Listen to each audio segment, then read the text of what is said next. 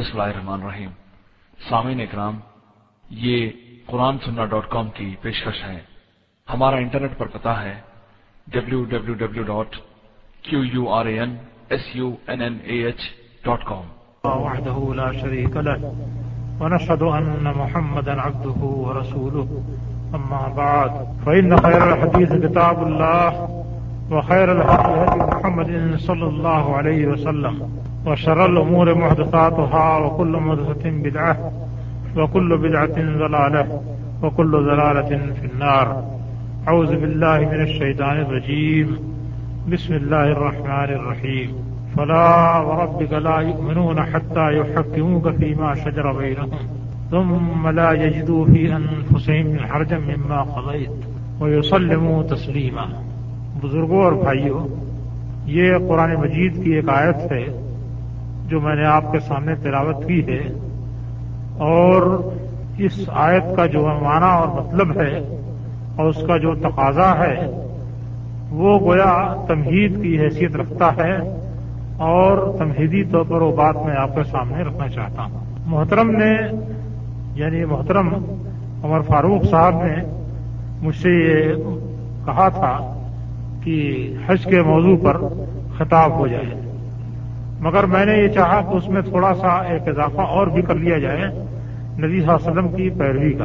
اس لیے کہ یہ موضوع اتباع نبوی صلی اللہ علیہ وسلم ایک ایسا عام موضوع ہے یا ایسا اہم موضوع ہے جو ہر مسلمان کو معلوم ہونا چاہیے اور جس کے سلسلے میں کسی مسلمان کا کوئی اختلاف بھی نہیں ہونا چاہیے۔ مگر اس امت کی بدقسمتی یہ ہے کہ اس بنیادی موضوع کے سلسلے میں طرح طرح کے افکار لوگوں کے ذہن میں آئے ہیں اور طرح طرح کی سیدھی اور الٹی باتیں اس سلسلے میں لوگوں نے کہی ہیں۔ اس لیے ضرورت محسوس ہوئی کہ اس موضوع پر بھی تھوڑی سی روشنی ڈالی جائے اور ایک مسلمان کو اس کا بنیادی سبق یاد دلایا جائے تاکہ اسے معلوم ہو جائے کہ اس کی زندگی کی جو رفتار ہے اور اس پوری دنیاوی زندگی کے سلسلے میں اسے جو کچھ کرنا ہے، اس کی اساس اور بنیاد کیا ہے؟ کہاں سے وہ چلے گا اور کہاں سے قدم اٹھائے گا؟ تو اس کا قدم صحیح ہوگا۔ اور اس کے بجائے دوسری جگہ سے اگر قدم اٹھائے گا، تو اس کا قدم بنیادی طور پر غلط ہو جائے گا۔ یہ بات ہر مسلمان کو جاننی چاہیے اور اس کے ذہن نشین رہنی چاہیے۔ اس سلسلے میں آپ قرآن مجید کو دیکھیں، اس کی آیات کو دیکھیں، اس کے بیانات کو دیکھیں، تو بالکل صاف اور واضح ہیں۔ کہیں کسی قسم کا کوئی ہلکا سا بھی آپ کو التباس نہیں ملے گا، جس سے یہ اندازہ یا شبہ ہو کہ یہ مسئلہ اختلافی ہو سکتا ہے۔ نبی کریم صلی اللہ علیہ وسلم کو اللہ تعالیٰ نے پیغمبر بنایا، آپ پر حضرت جبریل کو نازل کیا آپ کو رہتی دنیا تک کے لیے اسوا اور نمونہ بنایا اور ہر معاملے میں چاہے وہ آپ کا حکم ہو یا آپ کا عمل ہو، آپ کا کردار ہو، ہر معاملے میں آپ کی پیروی کا حکم دیا گیا اور آپ کے طریقہ کار کو اپنانے کی تاکید کی گئی۔ صرف ان معاملات کو اس سے مستثنا کیا گیا جو معاملات آپ کے ساتھ خاص ہیں اور امت کے لیے اس کی اجازت نہیں ہے اور امت کو اس سے الگ اور مستثنا کر دیا گیا ہے یا آپ کو اس معاملے میں امت سے الگ اور مستثنا کر دیا گیا ہے۔ اگر ایسی کوئی چیز ہے اور ایسی کوئی مثال ہے تو ظاہر بات ہے کہ وہ آپ کی خصوصیت ہے، اس لیے باقی امت اس میں شریک نہیں ہو سکتی ہے۔ ورن جب تک اس طرح کی کوئی خصوصیت آپ کے لیے ثابت نہ ہو اس وقت تک آپ کی پیروی تمام امت کے اوپر ضروری قرار دی گئی ہے۔ قرآن مجید میں جگہ جگہ یہ بات فرمائی گئی ہے کہ یا الدین آمنو عطی اللہ و عطی الرسول۔ اے لوگوں جو ایمان لائے ہو، اللہ کی اطاعت کرو اور اس کے رسول کی اطاعت کرو۔ اس کی تاکید قرآن مجید میں مختلف عنوانات سے، مختلف انداز سے اور مختلف طریقے سے جگہ جگہ بار بار کی گئی ہے اور مختلف چیزوں کا حکم دیتے ہوئے یا مختلف باتوں کی تاکید کرتے ہوئے بیچ بیچ میں اس کو بار بار یاد دلایا گیا ہے کہ وہ عطی اللہ وطی رسول اللہ کی اطاعت کرو اور رسول کی اطاعت کرو۔ ایک جگہ سیدھے سیدھے صاف صاف بتلا دیا گیا کہ وہ عطی اللہ واطی الرسول، ولا تب تلو اللہ کی اطاعت کرو اور رسول کی اطاعت کرو۔ اور اپنے عمل کو اکارت مت کرو، بیکار اور برباد مت کرو۔ گویا اگر آپ نے کوئی عمل کیا، وہ آپ کی نظر میں کتنا ہی اچھا کیوں نہ ہو، کتنا ہی خالص کیوں نہ ہو، کتنی ہی بڑی عبادت کیوں نہ ہو، اور اللہ تعالیٰ کی اس میں کتنی ہی زیادہ قربت حاصل کرنے کی کوشش کیوں نہ کی گئی ہو۔ لیکن اگر وہ اللہ کی اطاعت سے باہر ہے اور اللہ کے رسول کی اطاعت سے باہر ہے، تو ایسی صورت میں وہ عمل برباد ہے۔ اس کی کوئی حیثیت نہیں اور اس کی کوئی نوعیت نہیں ہے۔ وہ اللہ کی نظر میں کوئی اہمیت نہیں رکھتا ہے، بلکہ وہ برباد اور رائے گا ہے عطی اللہ وطی رسول ولا تب تلو اعمال اللہ کی اطاعت کرو اور رسول کی اطاعت کرو اور اپنے اعمال کو عکارت و برباد مت کرو۔ گویا اللہ اس کے رسول کی اطاعت کے بغیر کوئی عمل کیا جائے گا تو عکارت و بیکار ہے، اس کی کوئی حیثیت اور کوئی نو، کوئی اہمیت نہیں اللہ کے نزدیک۔ بلکہ کچھ عجب نہیں کہ وہ عذاب کا باعث بن جائے اور اللہ تعالیٰ کی طرف سے گرفت کا باعث بن جائے۔ میں آپ کو بعض مثالیں دے دیتا ہوں جس سے آپ بہت اچھی طرح سمجھ سکتے ہیں کہ یہ معاملہ کس قدر نازک ہے اور اس کی کتنی اہمیت ہے۔ بعض جگہوں پر تو لوگ اس کو بڑی آسانی سے سمجھ جاتے ہیں اور بعض مسئلوں میں وہ سمجھ پتہ نہیں کہاں غائب ہو جاتی ہے۔ آپ یہ دیکھیے کہ اللہ تعالیٰ نے اور اللہ کے رسول محمد رسول اللہ صلی اللہ علیہ وسلم نے فجر کی نماز دو رکت مقرر کی ہے۔ فجر کی فرض نماز اللہ اور اس کے رسول صلی اللہ علیہ وسلم نے دو رکت مقرر کی ہے۔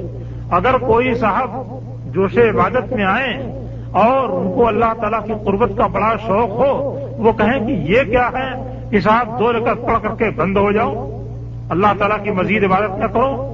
کیوں نہ ایسا کریں ہم کہ چلو فجر کی نماز چار رکعت پڑھنے لگے نماز پڑھنا تو صاحب بڑا اچھا عمل ہے، بہت عمدہ کردار ہے۔ اللہ تعالیٰ کے نزدیک تقرب کا اس سے بڑھ کر کے کوئی اور ذریعہ نہیں ہے۔ سب سے زیادہ اہم ذریعہ اللہ تعالیٰ کی قربت کا نماز ہی ہے۔ لیکن اگر آپ فجر کی نماز دو رگت کے بجائے چار رگت پڑھیں، تو یقین سے بتائیے کہ آپ کی گزن پکڑی جائے گی یا نہیں پکڑی جائے گی۔ اس پر آپ کو اللہ تعالیٰ کی طرف سے انعام ملنے کے بجائے الٹے سزا ہو جائے گی، گرفت ہوگی، اور یہ عمل ہرگز مقبول نہیں ہوگا۔ بالکل واضح مثال ہے، بالکل صاف ستھری مثال ہے۔ اسی طریقے سے اور مثال لے لیجیے واضح اور صاف ستھری مثال، ہمارا اور آپ کا ایمان ہے، اور اس ایمان میں اللہ کے فضل سے کوئی ادنا برابر تزل نہیں ہے۔ کہ نبی کریم صلی اللہ علیہ وسلم اللہ کے رسول ہیں۔ ہم جو کلمہ پڑھتے ہیں، اس میں سیدھے سیدھے پڑھتے ہیں، لا الہ الا اللہ محمد الرسول اللہ۔ ہمارا یہ اقرار ہے، ایک آدمی اگر دار اسلام کے اندر داخل ہونا چاہتا ہے، تو اس کلمے کے اقرار سے وہ دار اسلام میں داخل ہو جائے گا۔ اور اگر ایک آدمی اس کلمے کا انکار کر دے، چاہے وہ صرف زبانی انکار کرے، چاہے دل کی گہرائی سے انکار کرے۔ اگر اس کلمے کا وہ انکار کر دیتا ہے تو اسلام کے دائرے سے باہر چلا جاتا ہے۔ پھر وہ مسلمان نہیں شمار ہو سکتا ہے۔ یہ ہمارا آپ کا پختہ ایمان ہے۔ تو لا الہ الا اللہ کے ساتھ محمد رسول اللہ بالکل لازم اور ملزوم ہے۔ جب بھی ہم پڑھتے ہیں تو دونوں حصہ اس کلمے کا ایک ساتھ پڑھتے ہیں۔ مگر آئیے ایک مقام دوسرے قسم کا ہے۔ روزانہ ہر مسجد میں اذان ہوتی ہے۔ اور مؤذن اذان کے آخر میں کیا کہتا ہے؟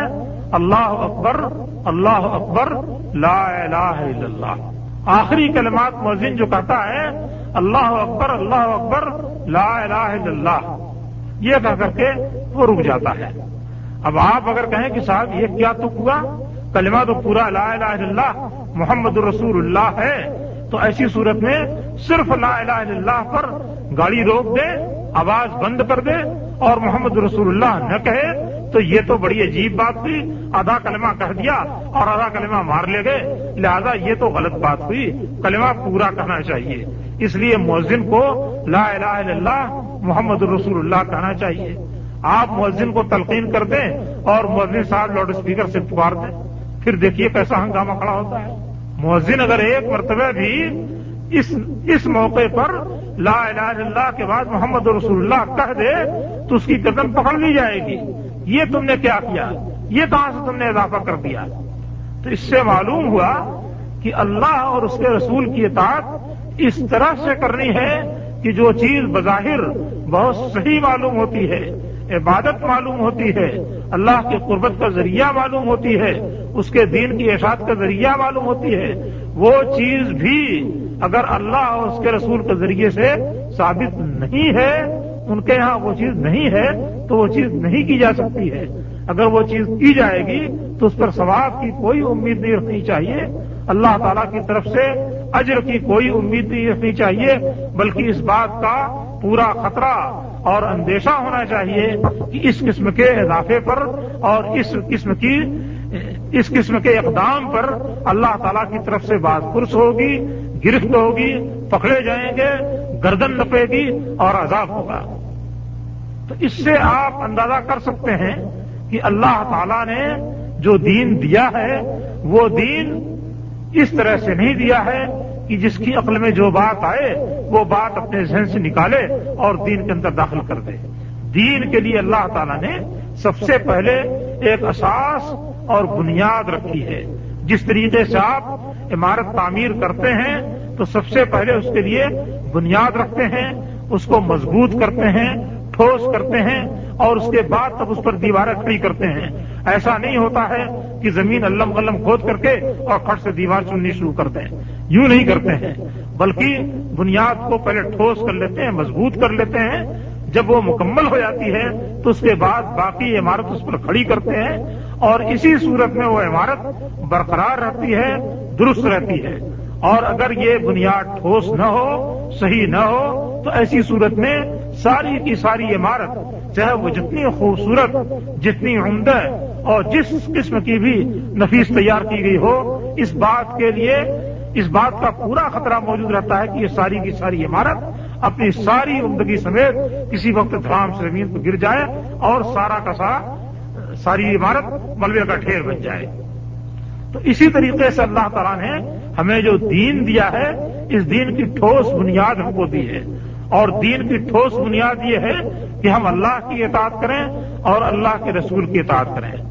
اللہ کی اطاعت کیسے کریں گے؟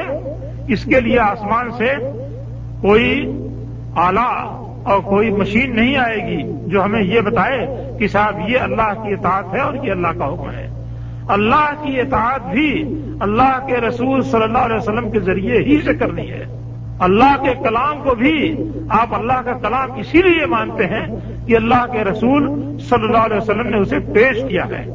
ورنہ آپ کے پاس اس کے اللہ کا کلام ہونے کی اور کوئی دلیل نہیں ہے۔ اللہ نے اپنے رسول کو بھیج کر کے پورے پورے سارے انسانوں کے اندر ایک ایسا زبردست نمونہ بنایا کہ جس نمونے کی کوئی مثال نہیں ہے، اور پھر اس نمونے کو سارے انسانوں کے سامنے پیش کیا کہ ان کو دیکھو اور ان کی بات سنو۔ میرا کلام بھی نہیں پر نازل ہو رہا ہے اور انہیں کے واسطے سے تم کو پہنچ رہا ہے۔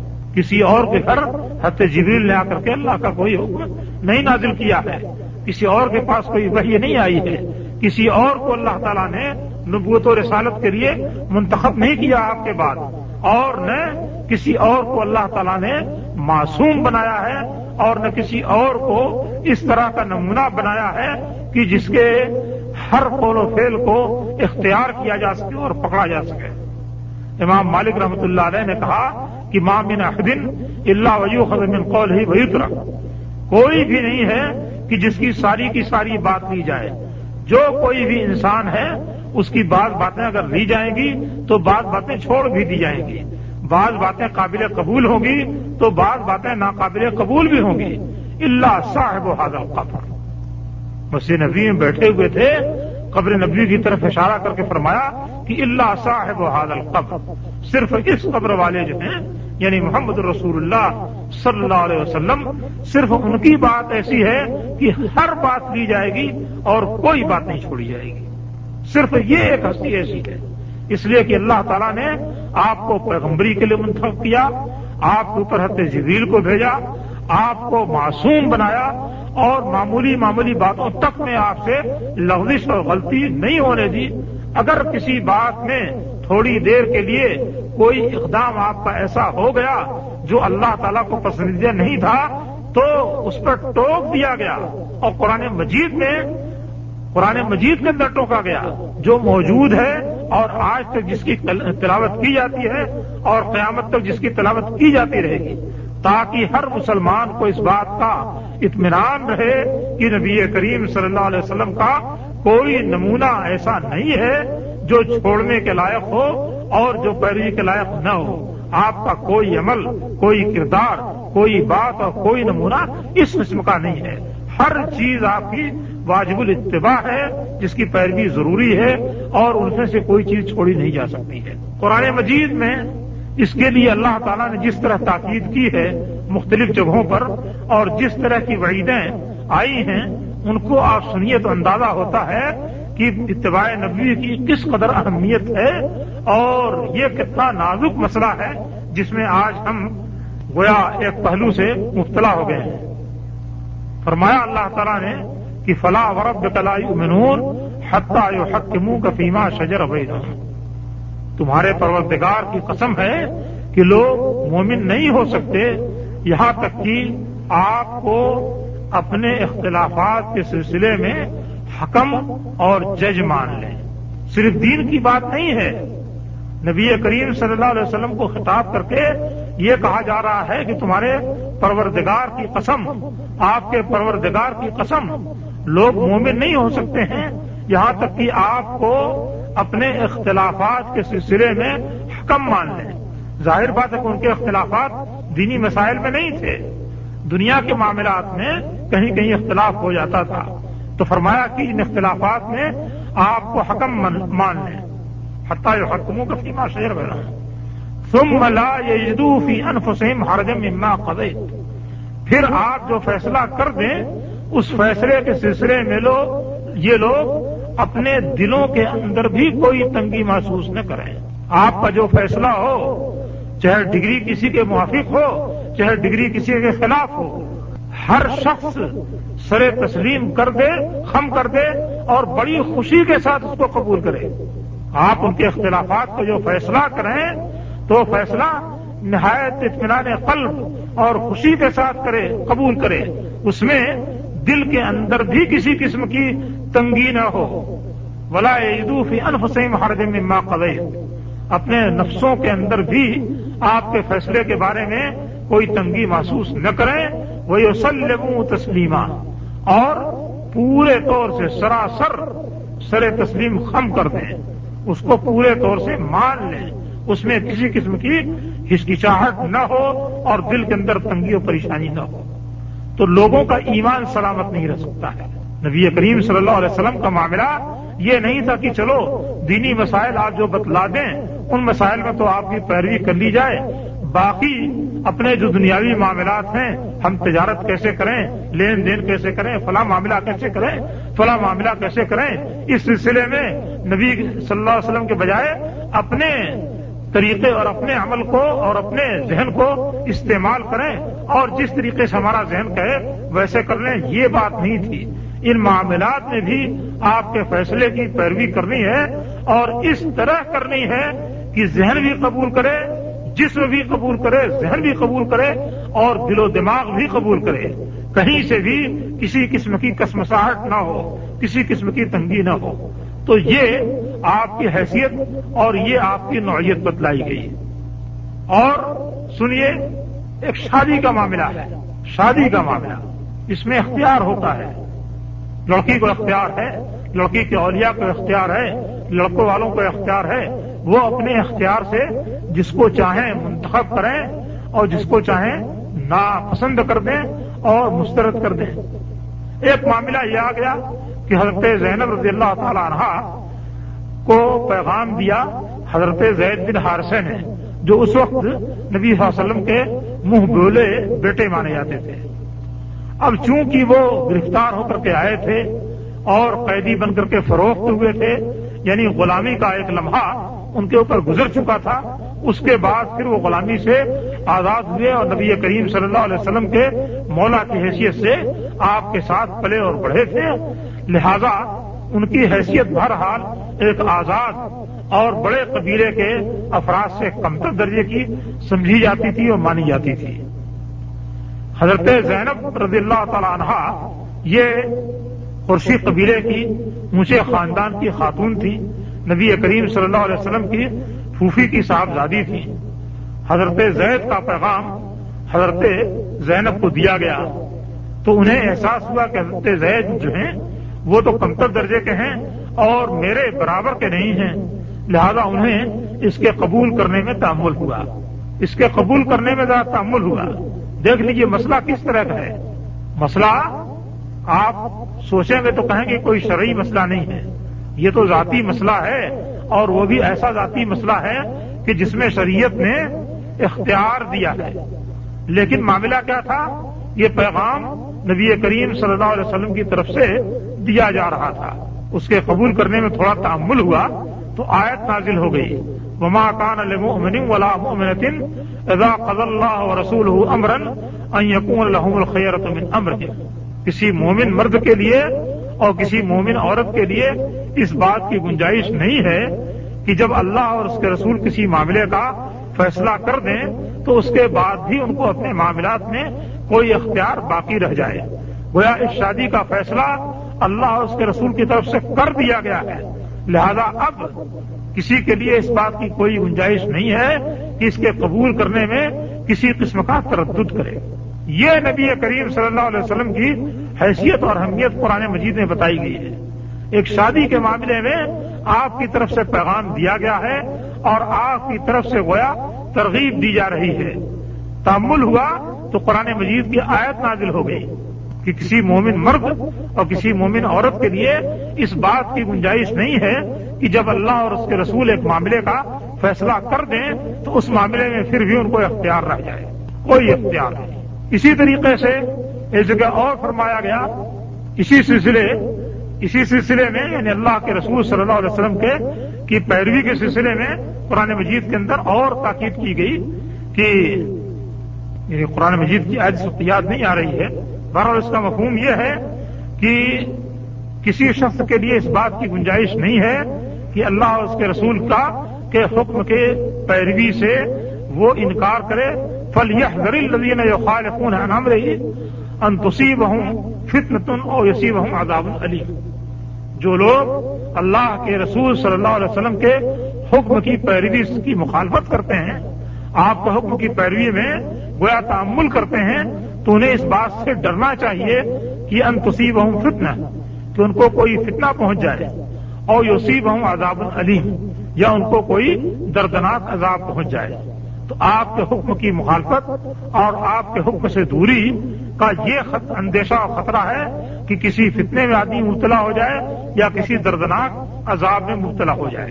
تو اللہ کے رسول صلی اللہ علیہ وسلم کی پیروی اس درجہ اہمیت رکھتی ہے کہ ایک تو اللہ تعالی کے احکام کی پیروی اور اللہ تعالیٰ کے احکام کی اطاعت کا جو کچھ ذریعہ ہو سکتا ہے، وہ نبی کریم صلی اللہ علیہ وسلم کی ہیں۔ اللہ تعالیٰ کے احکام کا پتہ لگانے کا یہ واحد ذریعہ ہے اور یہ واحد ذریعہ ہے جہاں سے جہاں پر کہ اللہ تعالیٰ نے اپنے احکام کو نازل کیا۔ پھر اللہ تعالیٰ نے اپنے احکام کی پیروی کے ساتھ ساتھ نبی کریم صلی اللہ علیہ وسلم کے احکام کی پیروی کا حکم دیا۔ اور اس کی تاکید کی اور اسی پر ہدایت کو موقوف رکھا۔ بین تو تیرو ہو تحت دو اگر اس رسول کی پیروی کرو گے تو ہدایت پاؤ گے۔ اگر آپ کی پیروی نہیں کی تو ہدایت نہیں ملے گی۔ چاہے جتنا بھی اپنے آپ کو برسر ہدایت سمجھو۔ تو ہدایت کا ذریعہ رسول محمد رسول اللہ صلی اللہ علیہ وسلم بھی ہے اور کوئی ذریعہ نہیں ہے۔ اب ظاہر بات ہے کہ اللہ تعالیٰ نے جب آپ کو اتنی اہمیت دی ہے اور ہر ہر معاملے میں آپ کی پیروی ہی کو ہدایت کا ذریعہ قرار دیا ہے اور آپ کی پیروی سے دوری کو گمراہی قرار دیا ہے، تو یہ ناممکن بات تھی کہ اللہ تعالی نے آپ کی ہدایت کو محفوظ نہ رکھا ہو، آپ کے احکام کو اور آپ کے معاملات کو محفوظ نہ رکھا ہو۔ قرآن مجید میں فرمایا گیا کہ لقد خان لکم فی رسول اللہ ہے اس وقت حسنت المنکان ہے جرج اللہ ولی آخر اللہ تمہارے لیے اللہ کے رسول صلی اللہ علیہ وسلم میں پیروی کا بہترین نمونہ ہے۔ ہر اس آدمی کے لیے جو اللہ سے امید رکھتا ہو اور آخرت کے دن کی امید رکھتا ہو۔ گویا اللہ کے یہاں کامیابی کی اور آخرت کے دن کامیابی کی جسے امید ہو، اس کے لیے یہی راستہ درست ہے کہ وہ رسول اللہ صلی اللہ علیہ وسلم کے نقش قدم کی پیروی کرے۔ تو جب اتنی اہمیت کے ساتھ اللہ تعالیٰ نے آپ کو پیغمبر بنا کر کے بھیجا ہے، تو ایسی صورت میں یہ کیسے ممکن تھا کہ آپ کا قول اور آپ کا فعل اور آپ کا عمل اور آپ کے شب و روز کے معمولات یہ سب کے سب غائب ہو جائیں؟ اگر یہ چیزیں غائب ہوں، محفوظ نہ ہو موجود نہ ہو ہم تک یہ منقول ہو کر کے نہ آئے تو ایسی صورت میں ہم سے یہ کیسے مطالبہ کیا جا سکتا ہے کہ تم رسول کی پیروی کرو؟ رسول اللہ صلی اللہ علیہ وسلم اس دنیا میں تو پیغمبری کے بعد صرف تیئیس برس تھے۔ اس تیئیس برس کے دوران جن لوگوں نے آپ کو دیکھا اور جن لوگوں کو آپ کی صحبت نصیب ہوئی، وہ لوگ تو اس کے پابند کیے جا سکتے ہیں کہ صاحب تم نے جو جو نقشہ دیکھا، جو نمونہ دیکھا ہے، اس کی پیروی کرو۔ مگر اس کے بعد جو لوگ آئیں گے، آخر ان کو اس کا پابند کیسے کیا جائے گا؟ جبکہ یہ قرآن مجید اور یہ دین اور آپ کی یہ رسالت قیامت تک کے لیے ہے اور قیامت تک چلنے والی ہے۔ اس لیے یہ لازمی بات تھی کہ جہاں آپ کی پیروی کا اس قدر تاکیدی حکم دیا گیا ہے، وہیں آپ کی زندگی کے سارے نمونوں کو ایک ایک کر کے محفوظ رکھا جائے اور ان میں سے کوئی ایک بھی ضائع اور برباد نہ ہونے پائے۔ نبی کریم صلی اللہ علیہ وسلم نے فرمایا کہ ماں طرف تو من خیر اللہ دلت تو کم کوئی بھی خیر کی بات ایسی نہیں ہے جو میں نے تم کو بتلا نہ دی ہو۔ ماں طرف تو من شر اللہ حضرت تو من اور کوئی بھی بات، کوئی بھی برائی ایسی نہیں ہے جس سے کہ میں نے تم کو ڈرا نہ دیا ہو۔ تو گویا قیامت تک جو خیر و شر ہے وہ سب کا سب محمد رسول اللہ صلی اللہ علیہ وسلم نے بیان کر دیا، ڈرا دیا اور خیر کے جتنے راستے ہیں، ان سب پر چل کر کے اس کا نمونہ لوگوں کو دکھلا دیا۔ اب اگر یہ نمونہ محفوظ نہ ہو، تو ایسی صورت میں ان نمونوں کا حوالہ دینا اور ان کی پیروی کو واجب قرار دینا اور اسی پر ہدایت کا اور آخرت کی کامیابی کا دار و مدار قرار دینا، یہ ساری باتیں فضول اور لغو ہو جائیں گی۔ اس لیے اللہ تعالیٰ نے جس طریقے سے قرآن مجید کی حفاظت کا انتظام کیا اور چودہ سو برس گزر جانے کے بعد آج تک اس میں کہیں کسی قسم کی کوئی تبدیلی نہیں ہوئی ہے۔ کسی قسم کا کوئی عمل دخل کسی انسان کا نہیں ہو سکا ہے۔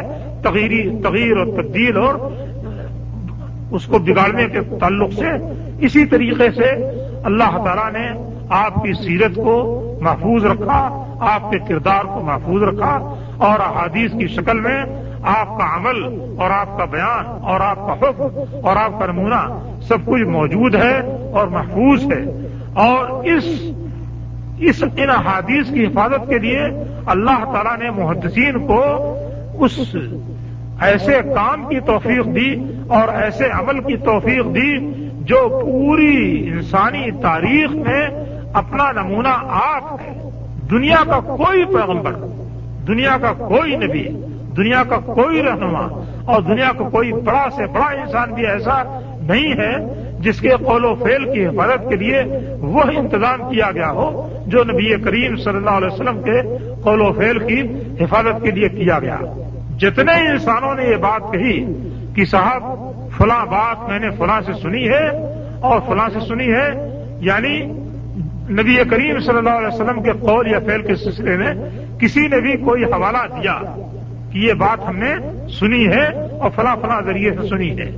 تو اس میں سے جتنے ذریعے ہیں، جتنے افراد ہیں، ان سارے افراد کی تاریخ محدثین نے محفوظ کر لی۔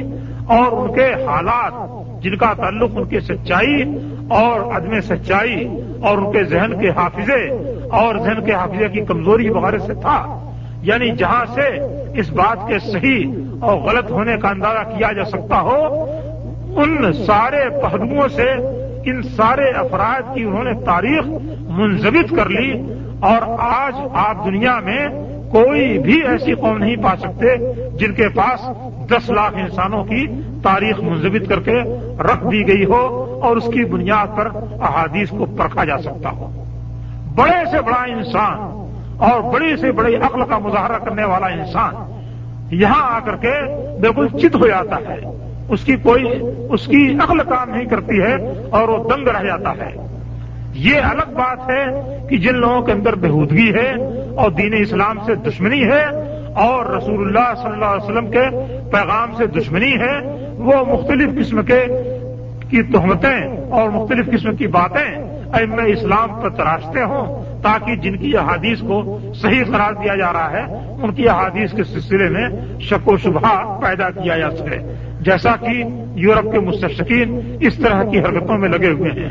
مگر نتیجہ یہ ہوتا ہے کہ ساری کوشش کرنے کے بعد الٹا خود وہ متاثر ہوتے ہیں اور انہیں اقرار کرنا پڑتا ہے کہ یہ وہ عمل ہے اور وہ کام ہے جس کی کوئی تاریخ، جس کی، جس کا کوئی نمونہ اور کوئی مثال پوری تاریخ میں نہیں مل سکتی ہے۔ حضرت عیسیٰ علیہ السلام کی انجیل بھی اس طریقے سے منقول نہیں ہے جس طریقے سے کہ نبی کریم صلی اللہ علیہ وسلم کی احادیث منقول ہیں۔ حضرت موسیٰ علیہ السلام کی توریت بھی اس طرح سے منقول نہیں ہے جس طریقے سے کہ احادیث منقول ہیں۔ اور ان احادیث کے لیے جو ذریعہ اور جو سلسلہ موجود ہے وہ توریت انجیل کے لیے بھی موجود نہیں ہے۔ اس لیے توریت انجیل کو ان احادیث کا بھی درجہ نہیں دیا جا سکتا ہے۔ استناد کے اعتبار سے وہ ان احادیث کے بھی ہم پلہ نہیں ہیں۔ اس سے بھی کمتر درجے کے ہیں۔ ان کی حیثیت اس کے برابر نہیں ہے۔ تو یہ ہے ہمارے رسول محمد رسول اللہ صلی اللہ علیہ وسلم کے اخبار اور ارشاد کے محفوظ رکھنے کا خدائی انتظام، آسمانی انتظام، جس نے اس امت کو توفیق دی۔ اور یہ عجیب و غریب بات ہے کہ جن لوگوں کو توفیق دی، ان لوگوں کو اس بات کی بھی توفیق دی کہ اپنے دین کی حفاظت کے لیے ہر طرح کی قربانی کے لیے ہمیں وقت تیار رہیں اور دین کے خلاف یا کوئی ایسا قدم نہ آنے دیں، کوئی ایسی بات نہ ہونے دیں جس کے نتیجے میں ان کے دین پر اور دینداری پر کوئی حرف آ سکتا ہو۔ تیس ہزار اشرفیاں، اشرفی جو ہوتی ہے، وہ سونے کا سکہ ہوتا ہے۔ تیس ہزار اشرفیاں، آپ اندازہ کر سکتے ہیں کہ کتنی بڑی مقدار ہے۔ تیس ہزار اشرفی آج کل کتنے لاکھ یا کتنے کروڑ کی ہو جائے گی، اس کا آپ اندازہ نہیں کر سکتے ہیں۔ امام بخاری رحمت اللہ علیہ ایک مرتبہ کسی سمندری یا بحری سفر میں جا رہے تھے اور یہ ان کی قسمت کا شاید پہلا موقع تھا کہ اس وقت ان کے ساتھ تیس ہزار اشرفیاں تھیں۔ یہ محدثین بھی کیا کمال کرتے تھے، صاف کپڑے بنتے تھے، خطاطی کرتے تھے، مختلف قسم کی مزدوری کرتے تھے۔ اور مزدوری کر کے جب پیسے جمع ہو جاتے تھے ان کے پاس، تو اس کے بعد وہ نکل پڑتے تھے۔ سال سال بھر دو دو سال تک، مختلف جگہوں پر۔ خوراسان سے، وہ پاکستان سے آگے جو موجود ہے وہاں سے چلتے تھے اور مصر اور اس سے آگے تک کے علاقوں کو چھان مارتے تھے۔ جہاں جہاں کوئی محدث اور کوئی استاد موجود ہے، اس کے پاس جاتے تھے اور اس سے حادث حاصل کرتے تھے۔ امام بخاری رحمۃ اللہ علیہ تیس ہزار اشرفیاں لے کر کے سفر کر رہے تھے۔ سمندری مقام تھا، جہاز میں ہر طرح کے لوگ سوار تھے۔ ایک آدمی آیا اور بڑا چال باز قسم کا تھا۔ اس نے باتوں ہی باتوں میں اس بات کا پتہ لگا لیا کہ امام صاحب کے پاس اس وقت تیس ہزار اشرفیاں ہیں۔ اس بات کا پتہ لگانے کے بعد وہ خاموشی سے اٹھا اور جہاز کے دوسرے کنارے پہ چلا گیا۔ وہاں جانے کے بعد شور مچا دیا کہ صاحب، میرے پاس تیس ہزار اشرفیاں تھیں اور غائب ہو گئی، کسی نے چوری کر لیا ہے۔ بڑا شور مچایا، ہنگامہ مچایا۔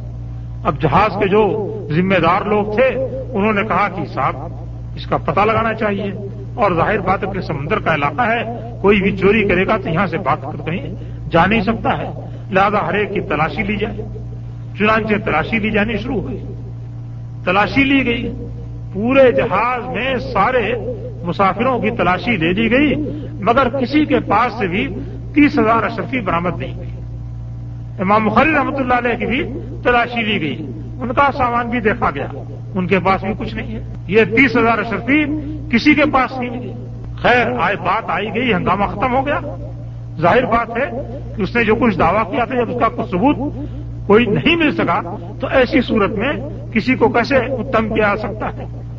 اور کسی سے کیسے کوئی مطالبہ کیا جا سکتا ہے؟ نہ وہاں یہ ممکن تھا کہ کوئی شخص چوری کر کے غائب کر دے اور نہ یہ ممکن تھا کہ چوری نہ کرے اور چوری کرے اس کے پاس موجود نہ ہو۔ اس لیے معاملہ ختم ہو گیا اور اس کے بارے میں لوگوں نے کہا کہ یہ جھوٹ بولتا ہے، اسی طرح کا اس نے ہنگامہ کیا ہے۔ بات ختم ہو گئی۔ لوگ اپنے اپنے کاموں میں مشغول ہو گئے۔ جب بات بالکل جب خاموشی ہو گئی پورے طور سے، تو اس کے بعد وہ آدمی دھیرے سے امام بخاری رحمۃ اللہ علیہ کے پاس آیا اور اس نے کہا کہ حضرت، آپ کے پاس تیس ہزار اشرفیاں تھیں اور اسی کے لیے میں نے ہنگامہ مچایا تھا۔ اور ظاہر بات ہے کہ جب تک میں کسی دلیل سے ثابت نہ کر دیتا کہ یہ اشرفیاں میری ہیں، اس وقت تک میں اس کا مستحق نہیں ہو سکتا تھا۔ تو یہ اشرفیاں ہوئی کیا؟ آپ نے یہ تیس ہزار اشرفیاں کیا کی؟ انہوں نے کہا کہ میں نے پانی اٹھا دیا۔ جیسے ہی ہنگامہ سنا کہ صاحب کسی کی تیس ہزار اشرفیاں غائب ہو گئی ہے اور مجھے سمجھ میں آ گیا کہ میرے پاس سے آ کر کے جس آدمی نے معلومات حاصل کی ہیں وہ مجھے کو متہم کرنے کے لیے یا میرا ہی مال حاصل کرنے کے لیے یہ ہنگامہ مچائے ہوئے ہیں۔ لہذا میں نے وہ پورا سارا کا سارا مال سمندر میں ڈال دیا۔ پوچھا، ایسا کیوں کیا؟ ظاہر بات ہے کہ میں بلا ثبوت کے تو آپ کا مال نہیں لے سکتا تھا۔ پھر آپ نے ایسا کیوں کیا؟ کہا کہ اس لیے ایسا کیا کہ اگرچہ بلا ثبوت کے تم یہ مال نہیں لے سکتے تھے، لیکن انگلی اٹھ جاتی کہ صاحب اس پر یہ تہمت لگی ہے۔ تو یہ ساری احادیث رسول جو میں نے جمع کی ہیں، پھر اس کا کیا ہوتا؟ وہ تو دنیا کا مال تھا، آنا جانا تھا، گیا، اس کی کوئی بات نہیں مگر یہ ساری عمر کی جو میری کمائی ہے اور ساری امت کے لیے جو میں کام کر رہا ہوں، آخر اس کا کیا ہوتا؟ اس کا کون اعتبار کرتا؟ محدثین کے ہاں اس معاملے میں اس قدر سختی تھی کہ ایک محدث کے بارے میں کسی نے سنا کہ صاحب ان کے پاس احادیث ہیں، گئے ان کے پاس سے حادث لینے کے لیے۔ تو اتفاق سے وہ کرتے کا دامن اٹھا کر کے اس طریقے سے کر کے اپنے گھوڑے کو بلا رہے تھے۔ گھوڑا لپا ہوا آیا، یہ سمجھ کر کے کہ شاید گھوڑے اس میں کچھ گھاس وغیرہ ہوگی۔ آیا تو کوئی چیز نہیں تھی۔ وہ محدث وہیں سے گھوم گئے۔ وہیں سے وہ گھوم گئے۔ لوگوں نے پوچھا کہ صاحب کیوں واپس ہو گئے؟ کہا کہ یہ آدمی ایک جانور کو دھوکہ دے رہا ہے۔ تو اس سے حدیث کیسے لیا سکتی وہ جانور کو بلا رہا ہے، یہ امید دلا کر کے کہ اس کے دامن میں کچھ کھانے کے لیے ہے جب اس کے دامن میں کھانے کے لیے کچھ نہیں ہے۔ تو جو آدمی جانور کو دھوکہ دے سکتا ہو، اس کی حدیث کیسے قبول کی جا سکتی ہے؟ تو آپ اس سے اندازہ کر سکتے ہیں کہ محدثین نے کس قدر محنت کے ساتھ، کس قدر قربانی کے ساتھ اور کس قدر دینداری کے ساتھ احادیث سے رسول کو جمع کیا ہے۔ اور اس کے بعد بھی وہ ساری حدیثیں چھان پھٹک کر کے لیتے ہیں۔ بے شک اس زمانے میں کچھ اس قسم کے دغاباز پیدا ہو گئے تھے جنہوں نے کچھ احادیث گڑھی اور گڑھنے کے بعد اس کو ان احادیث کے اندر داخل کرنے کی کوشش کی۔ اب کہتے ہیں کہ صاحب کیونکہ کچھ لوگوں نے اس طرح کی کوشش کی، لہذا ساری احادیث چھوڑ دو۔ یہ تو کوئی بات نہیں ہوئی۔ آپ جانتے ہیں کہ بہت سی جگہ جعلی ڈالر بن رہے ہیں۔ ہو سکتا کہ جعلی ریالی بن رہے ہوں۔ اور ہو سکتا ہے کہ اور بھی بہت سے جعلی سکے اور نوٹ بن رہے ہوں، کرنسیاں بن رہی ہوں۔ تو آپ ایسا کریں کہ دنیا کی ساری کرنسیوں سے لین دین بند کر کے ہاتھ پاؤں توڑ کر کے بیٹھ جائیں گھر معلوم نہیں اصلی کرنسی آئے گی کہ غیر اصلی کرنسی آئے گی۔ تو یہ تو کبھی آپ سے نہیں ہو سکا۔ یہ تو کوئی آدمی اس کو کرنے کے لیے تیار نہیں بلکہ ہاتھ میں اگر جعلی نوٹ آ جائے تو وہ پہچاننے کے باوجود کہ یہ جعلی ہے، چاہے اگر کسی اور کے حوالے کر کے اپنا دامن چھڑا لیں اور اپنا کام چلا لیں۔ تو محدثین نے تو اس قدر محنت اور قریضی سے کام کیا تھا کہ جس کسی نے بھی جال سازی کی ذرا سی بھی کوشش کی، اس کو پکڑا اور پکڑنے کے بعد سر عام رسوا کر دیا اور آج تک کتابوں کے اندر ان کا نام موجود ہے اور ان کے کارنامے موجود ہیں اور ان کی نشاندہی موجود ہے کسی آدمی کے لیے اس بات کا اندیشہ اور شبہ نہیں ہے کہ وہ دھوکہ کھا جائے اور کوئی جعلی نوٹ قبول کر لے اور اگر اسی طرح سے ایک دو آدمیوں کی غلط کوششوں کے بعد سارے ذخیرے کو اگر نظر انداز کیا جا سکتا ہے تو یہ اللہ تعالیٰ نے جو قرآن مجید میں اپنے احکامات دیے ہیں اور اس قدر تاکید فرمائی ہے آخر ان احکامات پر عمل کرنے کے لیے اور رسول اللہ صلی اللہ علیہ وسلم کے اسے اور نمونے کی پیروی کرنے کے لیے آپ کو جگہ کہاں سے ملے گی؟ آپ کہاں جائیں گے؟ اللہ تعالیٰ کے ناکامات کی پیروی کے لیے کہ رسول اللہ صلی اللہ علیہ وسلم کی زندگی ہی میں اسوا اور نمونہ ہے۔ آپ کا فیصلہ اور آپ کا حکم اس قدر اہم ہے کہ جب تک اس کو دل کی گہرائی سے تصویر نہ کر لیا جائے، اس وقت تک آدمی مومن ہی نہیں ہو سکتا ہے۔ اور اس طرح کی جتنی باتیں ہیں، آخر ان باتوں کو پر عمل کرنے کے لیے آپ کیا چیز لائیں گے اور کہاں سے لائیں گے جس کے ذریعے سے آپ کے پیروی کی اتباع کی جائے۔ اس لیے یہ معاملہ تو بالکل قطعی اور یقینی ہے کہ قرآن اور حادیث یہ دو چیزیں اسلام کی اساس ہیں۔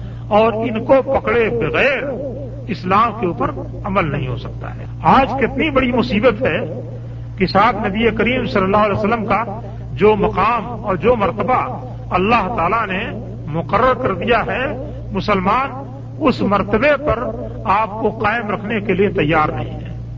اس سے اٹھا کر کے جو مرتبہ اللہ تعالیٰ کے ساتھ خاص ہے، اس مرتبے تک لے جانے پر ان کو اصرار ہے۔ اللہ تعالیٰ اگر آپ کو بشر بتاتا ہے تو بندے آپ کو نور بتاتے ہیں۔ اللہ تعالیٰ اگر آپ کو بتلاتا ہے کہ لہ سل کا میرے شے آپ کو کوئی اختیار نہیں، تو بندے کہتے ہیں کہ صاحب آپ مختار کل ہیں۔ آپ کو سارا اختیار ہے۔ غرض، اللہ تعالیٰ نے آپ کے لیے جو بھی حدود مقرر کی ہیں پرانے مجید میں۔ بڑی تفصیل ہے، لیکن میں تھوڑا سا بس نے اشارہ کر دیا ہے۔ جو حدود مقرر کی ہیں، بندے ان حدود پر آپ کو قائم رکھنے کے لیے تیار نہیں ہیں۔ بلکہ ان حدود سے آگے لے جا کر کے الوحیت کے درجے پر، بٹھانے پر مصر ہیں۔ اس سے کم پر کسی طریقے سے وہ راضی اور تیار نہیں ہے ایک طرف تو غلو کا یہ حال ہے اور شدت کا یہ حال ہے اور بڑھاوے کا یہ حال ہے۔